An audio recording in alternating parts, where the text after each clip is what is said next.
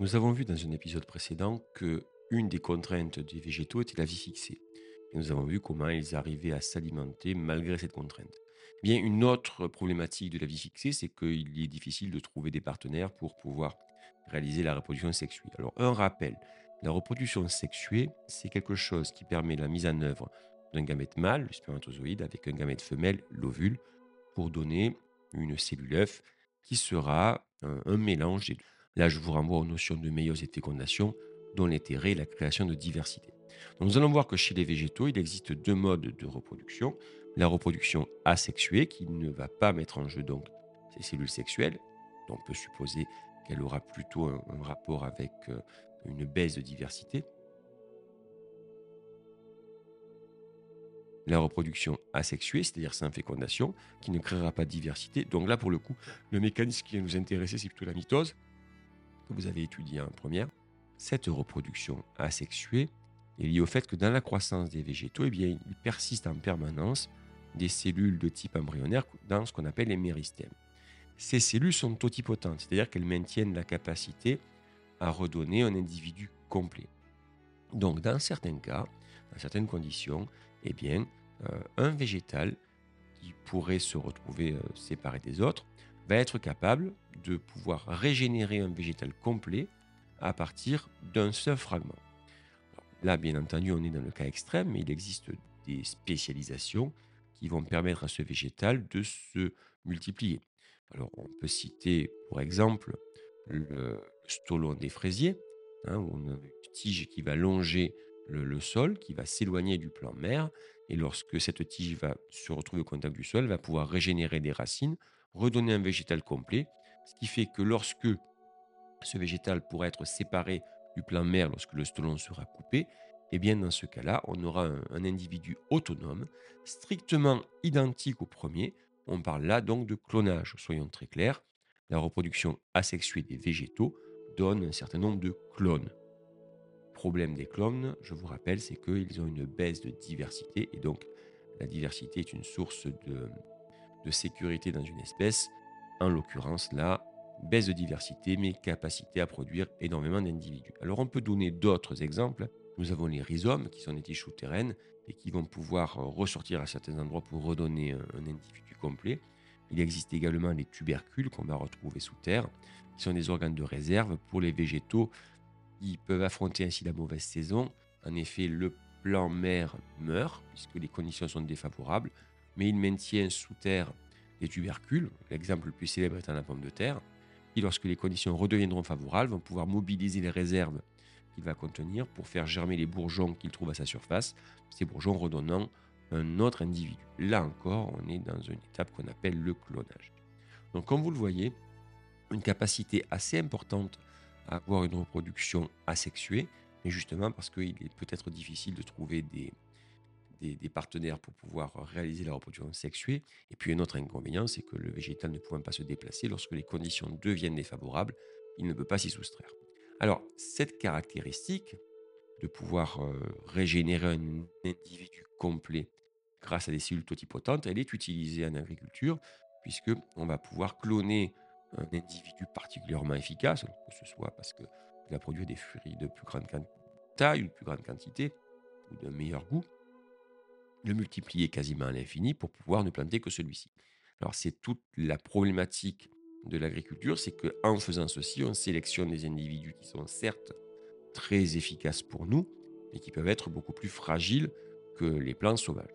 Et donc le danger, bah, c'est lorsque l'on crée de la fragilité dans les cultures, lorsque un prédateur, lorsque les conditions deviennent défavorables. Euh, l'inconvénient de ce manque de diversité, c'est lorsque les conditions vont changer, l'apparition d'un prédateur ou d'un ravageur, l'apparition d'une maladie, ou encore lorsque les conditions deviennent défavorables, eh bien, on a un grand risque de perdre la totalité de la population et donc de la récolte. Ce qui n'aurait pas été le cas avec euh, les variétés sauvages qui présentaient une plus grande diversité. Maintenant, euh, comme vous le voyez, c'est une solution, mais qu'on peut appeler solution de secours. Elle permet plus d'ailleurs d'occuper un milieu que de réellement coloniser un autre milieu. Dans ce cas-là, on va plutôt utiliser la reproduction sexuée, qui est mise en œuvre grâce aux organes spécialisés des végétaux qu'on appelle les fleurs. Alors la fleur, c'est un organe qui va avoir la capacité à produire des gamètes mâles à l'intérieur du pollen et des gamètes femelles à l'intérieur du pistil. la fleur est un organe caractéristique des angiospermes, d'ailleurs ce qui va donner les plantes à fleurs. Elle va en général toujours avoir la même organisation. Alors de l'extérieur vers l'intérieur, une première partie qu'on appelle les sépales, souvent vertes, qui forment le calice et qui ont en général un rôle de protection. Une partie plus interne, les pétales, qui forment la corolle, qui vont avoir des couleurs plus ou moins chatoyantes, et ce sont ces pétales qui vont avoir comme rôle l'attraction des pollinisateurs, nous en parlerons après. Et puis les parties vraiment sexuées avec l'androcée qui est formé par les étamines. Alors une étamine, qu'est-ce que c'est? Eh bien c'est un, un, organe qui va fabriquer des graines de pollen qui vont être prélevées soit par des animaux, soit par le vent. Et puis le gynécée qui va contenir le, pistil à la base duquel on va trouver les ovaires. Donc là, pour le coup, même si ce n'est pas le même organe que dans les espèces animales, c'est le même principe. On va avoir la fabrication des ovules et un ovaire qui va donc recevoir, c'est là où c'est un petit peu différent de ce qu'on voit chez, chez les animaux, qui va recevoir les spermatozoïdes et se transformer, on va le préciser. La grande question, c'est bah, si les végétaux ne peuvent pas se, se déplacer, comment les spermatozoïdes de l'un peuvent-ils rencontrer les ovules de l'autre? Vous l'avez compris, il existe certaines fleurs qui possèdent les deux sexes, mâles et femelles. Elles sont donc capables de réaliser l'autofécondation. C'est-à-dire que le pollen produit par la partie mâle va pouvoir féconder la partie femelle. Ça a un avantage lorsqu'on n'a pas accès à des partenaires qui sont éloignés. Mais le problème, c'est que pour le coup, ça ne crée pas vraiment beaucoup de diversité. On retombe sur la même problématique de ce qu'on a vu avant. Attention, une confusion que vous pouvez faire. Ce n'est pas parce que l'autofécondation crée peu de diversité que c'est pour le coup de la reproduction asexuée. On a bien spermatozoïde, on a bien ovule, on a bien une cellule œuf. D'accord?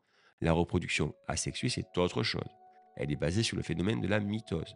Là, dans le cas de l'autofécondation, on a bien les deux phénomènes, méiose et fécondation.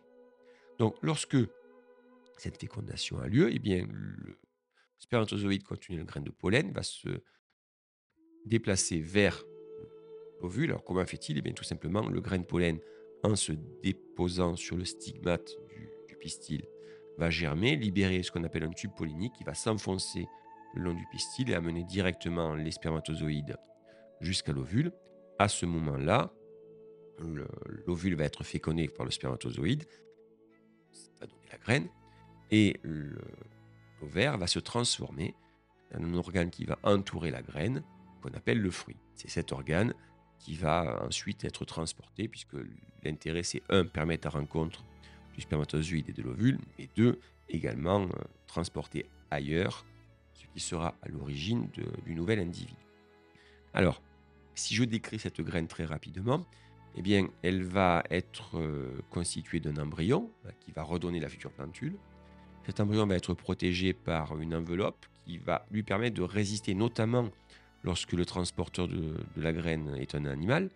Donc, ça lui permet de résister aux enzymes, mais également de résister aux conditions de vie défavorables, de manière à ce que on puisse redonner un végétal quand celles-ci vont devenir plus favorables. Il faut savoir que la graine subit une forte déshydratation justement pour lui permettre de se conserver plus longtemps. Et puis, elle contient des réserves. Alors, ces réserves, ce sont celles qu'on vole d'ailleurs en agriculture, hein, puisque le grain de blé, la pomme de terre, qui n'est pas une graine, je précise, ou le riz, hein, on va les consommer pour euh, récupérer l'amidon que ces, que ces, graines contiennent. Mais à l'origine, ces réserves, elles ont pour objectif d'alimenter la plantule le temps qu'elle puisse se développer suffisamment pour arriver à la surface du sol et que ces feuilles puissent capter la lumière pour faire la photosynthèse. Je vous renvoie pour cela au chapitre que nous avons fait sur la nutrition des végétaux. Donc, ce phénomène-là n'est pas, euh, pas empêché dans le cas de l'autopollinisation. La seule chose, c'est que, eh bien, on aura peu de diversité. Donc, pour éviter ce manque de diversité, eh bien, les végétaux vont choisir des mécanismes qui vont, un, favoriser appelle la fécondation croisée, et deux, défavoriser l'autofécondation. Alors, ce qui va défavoriser l'autofécondation, c'est plusieurs choses. D'abord, au niveau de la même fleur, la partie mâle et femelle peuvent ne pas être euh, prêtes au même moment. Deuxième chose, l'organisation euh, dans l'espace de la fleur va faire qu'il va être difficile pour les graines de pollen de se retrouver sur le pistil. Et enfin, un troisième élément beaucoup plus élaboré, bien, euh, des réactions antigéniques qui vont faire que le grain pollen d'une fleur ne pourra pas germer sur le pistil de la même fleur. Donc tout ceci va permettre de limiter l'autofécondation, mais qui existe quand même. Et puis d'autres mécanismes vont permettre de favoriser la fécondation croisée. Alors pour qu'il y ait fécondation croisée, il faut que le pollen d'une fleur aille se déposer sur le pistil d'une autre. Donc qu'il soit transporté. Deux vecteurs de transport. Vous avez ce qu'on appelle, dans un premier temps, les pollens anémogames. Les pollens anémogames sont transportés par le vent. Ce sont des pollens en général légers, euh, souvent qui vont avoir des, formes qui leur permettront d'être transportés. Et donc, euh, eh bien, lorsque le vent va passer sur les fleurs, ce pollen va être transporté. Là, pour le coup, vous vous rendez compte que, bien entendu, il faudra une certaine dose de chance pour que ce pollen puisse rencontrer euh, un pistil. Donc c'est pour ça qu'en général, on a une très forte production de pollen pour qu'avec un peu de chance, une petite quantité puisse quand même réaliser la fécondation. Et puis un autre élément va être le, transport du pollen par les animaux. Petite confusion fréquente, souvent on dit la pollinisation, ce sont les abeilles. Non, les abeilles pollinisent de nombreuses fleurs, effectivement, mais il y a énormément d'autres insectes qui vont être responsables de cette pollinisation. Et puis au-delà, au-delà des insectes, eh bien, nous allons avoir les oiseaux. En Amérique du Sud, beaucoup de colibris réalisent la fécondation, voire même certains mammifères. Donc, pour que cela puisse se faire, il faut qu'il y ait un intérêt pour l'animal à venir récupérer le pollen de la fleur. Il ne va pas le faire gratuitement. Donc pour cela, les fleurs vont utiliser divers types de signaux. D'abord des signaux visuels, avec des, couleurs attrayantes, des formes attrayantes. Alors c'est le cas des orchidées, qui vont simuler la forme d'un partenaire sexuel pour l'insecte, qui va donc venir, pensant trouver un partenaire, venir au contact de la fleur et puis récupérer euh, son pollen. On peut avoir également des signaux chimiques qui vont stimuler des phéromones, notamment, qui vont attirer pour le coup l'insecte qui va également penser à trouver un partenaire. La fleur est, est, quand même assez, euh, a des mécanismes assez élaborés pour attirer ces insectes. Et puis une attraction trophique dans le cas du nectar et parfois du pollen, où là pour le coup on a une vraie coopération, c'est-à-dire que l'insecte récupère. Alors je dis l'insecte, mais attention, le colibri c'est pareil. En tout cas, l'animal qui va réaliser ce transport du pollen va récupérer une récompense sous forme d'alimentation et en contrepartie, bien entendu non volontaire, et en contrepartie, il va transporter le pollen ailleurs. C'est ce qu'on appelle la zoogamie. Évidemment, euh, vous pensez bien que euh, pour que l'insecte et la fleur puissent communiquer, en tout cas puissent se retrouver, il est nécessaire qu'ils aient des caractéristiques communes. Et donc c'est là où on voit qu'il y a une certaine coévolution entre la plante et les animaux, les plantes développant des caractéristiques qui vont attirer les animaux, et les animaux développant des caractéristiques qui vont favoriser la récupération de ces ressources alimentaires.